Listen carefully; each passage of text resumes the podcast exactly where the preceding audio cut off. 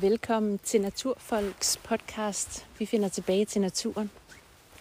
Mit navn det er Maria, og jeg tager dig igen i dag med en tur ud i det fri for at komme tættere på naturen. Måske også tættere på dig selv. Det er forår. Vi skriver 4. marts. Det er en smuk solskinsdag, og jeg går igen i skoven. Jeg er ovenudlykkelig for, det er forår i år. Jeg elsker ellers vinter, og har ikke noget problem med, at den varer i månedsvis. Men i år er det som om, at man bare har mega meget brug for, at det bliver forår. At man ser naturen spire, og fuglene synge, og solen får noget magt igen. Det er håbet om en fri sommer, en sommerfri af en pandemi. Noget, jeg glæder mig rigtig meget til i år, som jeg har længes efter de sidste par uger, det er også at sove ude. Så det skal afsnittet i dag handle om. Det bliver et relativt kort afsnit, der skal handle om at overnatte ude, og hvordan jeg plejer at gøre, og mine tips til at især det der med at holde sig varm. Så velkommen til. Jeg håber, du har lyst til at tage med en tur i skoven, og måske efterfølgende snuppe en overnatning i det fri. Det her med at sove ude, det er noget, jeg først begyndte at nyde her i mine voksenår. Jeg kunne ikke fordrage det som barn, når vi på spejderture skulle overnatte ude. Jeg kunne ikke fordrage teltet. Det var højst sjovt at lege i en halv time. Så var jeg over det. Jeg har så heldigvis fundet ud af, at der er også sket rigtig meget på grejfronten siden 90'erne. Og øh, jeg har endelig fundet mig et telt og en løsning, som passer mig. Altså, jeg bliver aldrig sådan en type, der kan sove på en sten. Og jeg elsker min dyne over alt på jorden. Så jeg er nok typen, der relativt hurtigt kaster håndklædet i ringen, når jeg fryser. Og går ind. Men øhm, for nogle år siden efterhånden, der havde jeg en rigtig god oplevelse med at overnatte ude. Det var i Norge. Det var i et nyindkøbt telt. Et bomuldstelt, sådan en bomuldscanvas. Det var sommer. Det holdt tørt.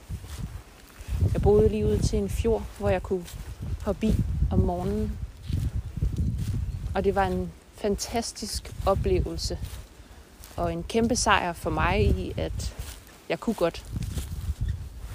Så i dag er også en opfordring til alle jer, der tænker, ja, det er ikke lige mig. Måske har du bare ikke fundet dit setup endnu. Så lad os tale lidt om de muligheder, jeg har gjort brug af. Og en lille smule om det grej, jeg har gjort brug af.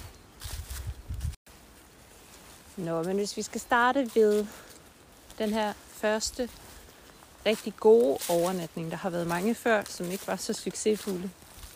Men den gode overnatning, den foregik altså i det her bomuldstelt, som jeg havde virkelig nørdet online på længe, hvad skulle være.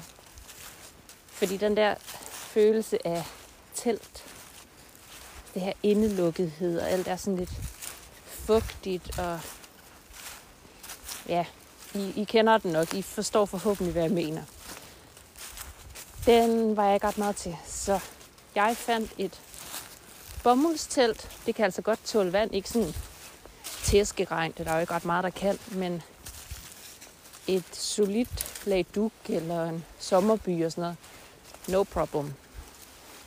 Men det der er med de her bomuldstelte, det er jo, at selvfølgelig ånder det hele lidt bedre. Så det bliver ikke så teltet. Altså, det kommer ikke til at lugte funky og føles indelukket. Og fugtigt kan det jo godt føles. Men øhm, jeg synes, det er rigtig behageligt at opholde mig i de her telte. Og om sommeren, når det er varmt.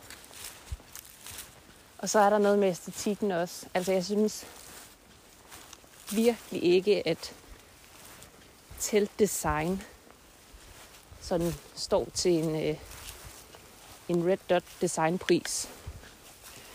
Det er øh, måske funktionelt, men det er fandme grimt. Og øh, jeg faldt over de her telte fra Europens. Vores, det hedder Fairbanks. Det er sådan lidt tibi-agtigt. Der står det til fire. Det er til to, vil jeg sige. Og så er der noget plads til en hund også, ikke? Men, øh, men det var nogle telte, som jeg både synes øh, rent æstetisk var rigtig fine. Og så var det altså et materiale, som jeg tænkte, det her det kan godt blive, det kan godt blive lækkert. Og det blev det også, og det var nemt at sætte op. Det tager et øjeblik. Man kan gøre det ene mand, kvinde. Og øh, så fik jeg fyldt nogle gode liggeunderlag i. Også nogle øh, prinsessen på ærten liggeunderlag. Ikke? De der helt vildt tynde skum fiduser. Men nogle øh, liggeunderlag fra Robens igen. Det var altså før vi forhandlede det her, skal jeg hilse at sige. Jeg forhandler Robens, fordi jeg er glad for at bruge det. Men øh, det var et liggeunderlag, som hedder Moonstone 100. Det er 10 cm højt, sådan et selvoppusligt af slagsen. Og det betyder, at du ligger frygtelig godt. Det er også ret bredt, så man kan vende sig rundt uden at drætte ned af det. Det fylder noget, ikke? Så det er sådan et, et underlag, du har med i bilen. Det er ikke et, du sådan vandrer med. Der skal man gå over i en anden serie fra Robins, der hedder Fjellgard. Der vil du sagtens kunne øh, vælge sådan en Fjellgard 80 og vandre med den. Også rigtig, rigtig gode liggeunderlag. Igen, så var der også noget med æstetikken. Jeg kiggede rigtig meget på nogle andre brands, og alt var bare limegrønt. Og det skulle jeg ikke bede om. Her fandt jeg et, der var brunt. Så jeg havde et lystelt, og jeg havde et brunt liggeunderlag. Og så kom vi så til soveposen, som også udfordrede mig på farverne. Altså, jeg ved godt, det lyder vanvittigt. Men øhm, soveposen var jo i virkeligheden nok min største hovedpine. For jeg kan huske den der usle sovepose, jeg havde som spejder. Og jeg hundefrøs altid. Så jeg kiggede længe igen efter sovepose. På det tidspunkt havde jeg jo ikke en outdoor-butik og, og kunne finde noget, som jeg synes var, øh, var i et prisleje, der var acceptabelt, hvis det skulle være du. Det kunne jeg godt tænke mig, det var. Jeg synes, det var for dyrt. Og øh, jeg anede jo på det tidspunkt ikke, om det var en sovepose, jeg ville få brugt én gang, og så ville den ligge resten af sin tilværelse i kælderen. Så jeg fandt en sovepose, der kunne holde mig varm i sommeren og efteråret. Jeg fandt en sovepose, der var ret bred. Jeg hader det der med, at jeg føler mig som sådan en, en pølse i svøb, og jeg kan ikke vende mig, og jeg er sådan typen, der trækker knæene op under mig, når jeg skal sove. Det skulle der være plads til. Og øh, igen, så måtte den ikke have en vanvittig farve. Så jeg faldt over øh, fjeldreven. Den hedder, hvad hedder den? Den hedder Skule. Three Seasons. Og det er en rigtig god syntetisk sovepose. Den er rød. Det var sådan lige til kanten. Men jeg kunne acceptere det. Der var også nogle røde detaljer på mit telt. Så det gik. Og øh, man kunne få den med ekstra længde. Så Lasse kunne også få en. Så vi havde den samme. Vi havde ikke to forskellige. Han er bare længere end min. Og den er enormt behagelig at sove i. Jeg er rigtig, rigtig glad for den. Jeg kan ikke bruge den året rundt, når det bliver koldt. Og sådan en dag som i dag, så vil det stadig være alt for koldt til mig. Der ville jeg skulle have en, en helt vanvittig dunesovepose, før det ville kunne lade sig gøre. Men til, til forår, sommer, tidlig efterår, der kan jeg sagtens arbejde med den her. I dag, der vil jeg nok stadig have valgt en, øh, en dunsovepose, kvæg jeg jo ved, at jamen, jeg kommer så ud og får den brugt, og det skal jeg nok også have investeret i. Jeg har fundet nogle rigtig gode, ikke vanvittige i farven, soveposer fra Robens, som jeg er ved at undersøge og også kommer til at forhandle på Naturfolk. Så var der jo så det med tøjet. Fordi det kan godt blive koldt om natten. Det kan godt være, at du har en mild og varm øh, maj eftermiddag, men det kan altså godt blive hulens koldt om, øh, om aftenen. Så der er det jo rigtig lækkert med nogle lag, og det er selvfølgelig noget, noget godt uldundertøj, ikke det der syntetiske noget. Uldundertøj, noget tykt joggingtøj ud over, hvis, jeg, hvis det er virkelig koldt. Få lukket til om halsen, få nogle øh, rullarmsfutter på, eller nogle dunfutter på, eller et eller andet. For mig er det i hvert fald kolde fødder, der gør, om jeg får sovet eller ikke får sovet. Det er kombineret med, om hunden selvfølgelig er ved at gå helt i spagat, hvor at der er nogle dyr i skoven. Så er det også lidt svært at sove. Og så et sidste tip for at holde teltet ikke så fugtigt, det er lige at tænde et lille sterillys, inden du skal sove. Det tager altså den der fugtige følelse. Øhm, der kan man jo bare lige tænde et lille sådan, te-lys. Det er også et godt fif faktisk, hvis du lige skal have varmet støvlerne eller tørret dem lidt op, så lige sæt sådan et ned i støvlen ganske kort. Øhm, ellers selvfølgelig arbejde med helst noget med noget søjerlys, noget der ikke afgiver nogle rigtig grimme partikler. Tænd det i 5-10 minutter, og så er det en helt anden følelse inde i teltet. Det kan jeg varmt anbefale at gøre inden øh, sengetid, også øh, om morgenen. Der er jo også andre måder end at sove i telt, fordi det kan også godt blive lidt grejtungt og sådan et lidt et projekt hvis det bare lige er for en hurtig overnatning. Øhm, så kan man jo køre med shelter, finde en shelterplads. Det har jeg ikke så meget erfaring med, fordi jeg, jeg får det lidt klaustrofobisk, og jeg har også et eller andet med, at der har været andre, det lyder vanvittigt, men det, det skal jeg bare ikke bede om, det der shelterprojekt. Men øhm, super for mange mennesker, måske også hvis man har børn med og sådan noget. Man kommer også lidt op fra jorden. Der er noget tag på tit, ikke? Så det, er, det føles trygt, hvor det der med at sove ude åbent i hængekøj for eksempel, eller bare på jorden, det, det kan være øh, en, en voldsomt grænseoverskridende oplevelse for mange. Jeg hælder lidt mere til noget hængekøj. Det er både fordi det er nemt, det er mega hyggeligt, den der vuggende fornemmelse, når du ligger i en hængekøje. Du kommer op fra jorden, det er også rigtig rart. Så det er jeg blevet glad for. Jeg sover i min øh, hængekøje fra Ticket to the Moon. Den er jeg rigtig glad for. Det er nemt at sætte op. Det er hårdført. Igen, man kan slippe på vanvittige farver. Og øh, det kan jeg faktisk gøre en god portion af året, vil jeg sige. Det handler selvfølgelig igen om at pakke sig ind i tilstrækkeligt mange lag. Få investeret i en god sovepose. Faktisk også sådan noget som at sørge for, at du er mæt, når du skal sove ud. Altså godt mæt. Fordi din krop bruger helt vildt meget krudt på at holde varmen. Så det der med at gå sådan lidt halvsulten i seng, det er måske op ad bakke, hvis du så oven i købet af en frossen pind. Men ellers en, øh, en hængekøj, finde et sted, hvor der er, er læ. Selvfølgelig også lige tjek terrænet, om der står nogle gamle vakkelvogne træer eller et eller andet i omgivelserne, du skal være ops på. Få hængt en hængekøj op, og så kan man jo enten drøne nogle øh, skin i. Det er det, jeg gør. Nogle, øh, nogle forskin. De er dejligt isolerende. øhm, og jeg synes, de er lidt mere handy at, øh, at have med at gøre end et liggeunderlag, eller så sådan et, øh, et tyndt skumunderlag, eller det kan også være et, øh, et ikke så volumøst selvoppustende underlag, du ligger i.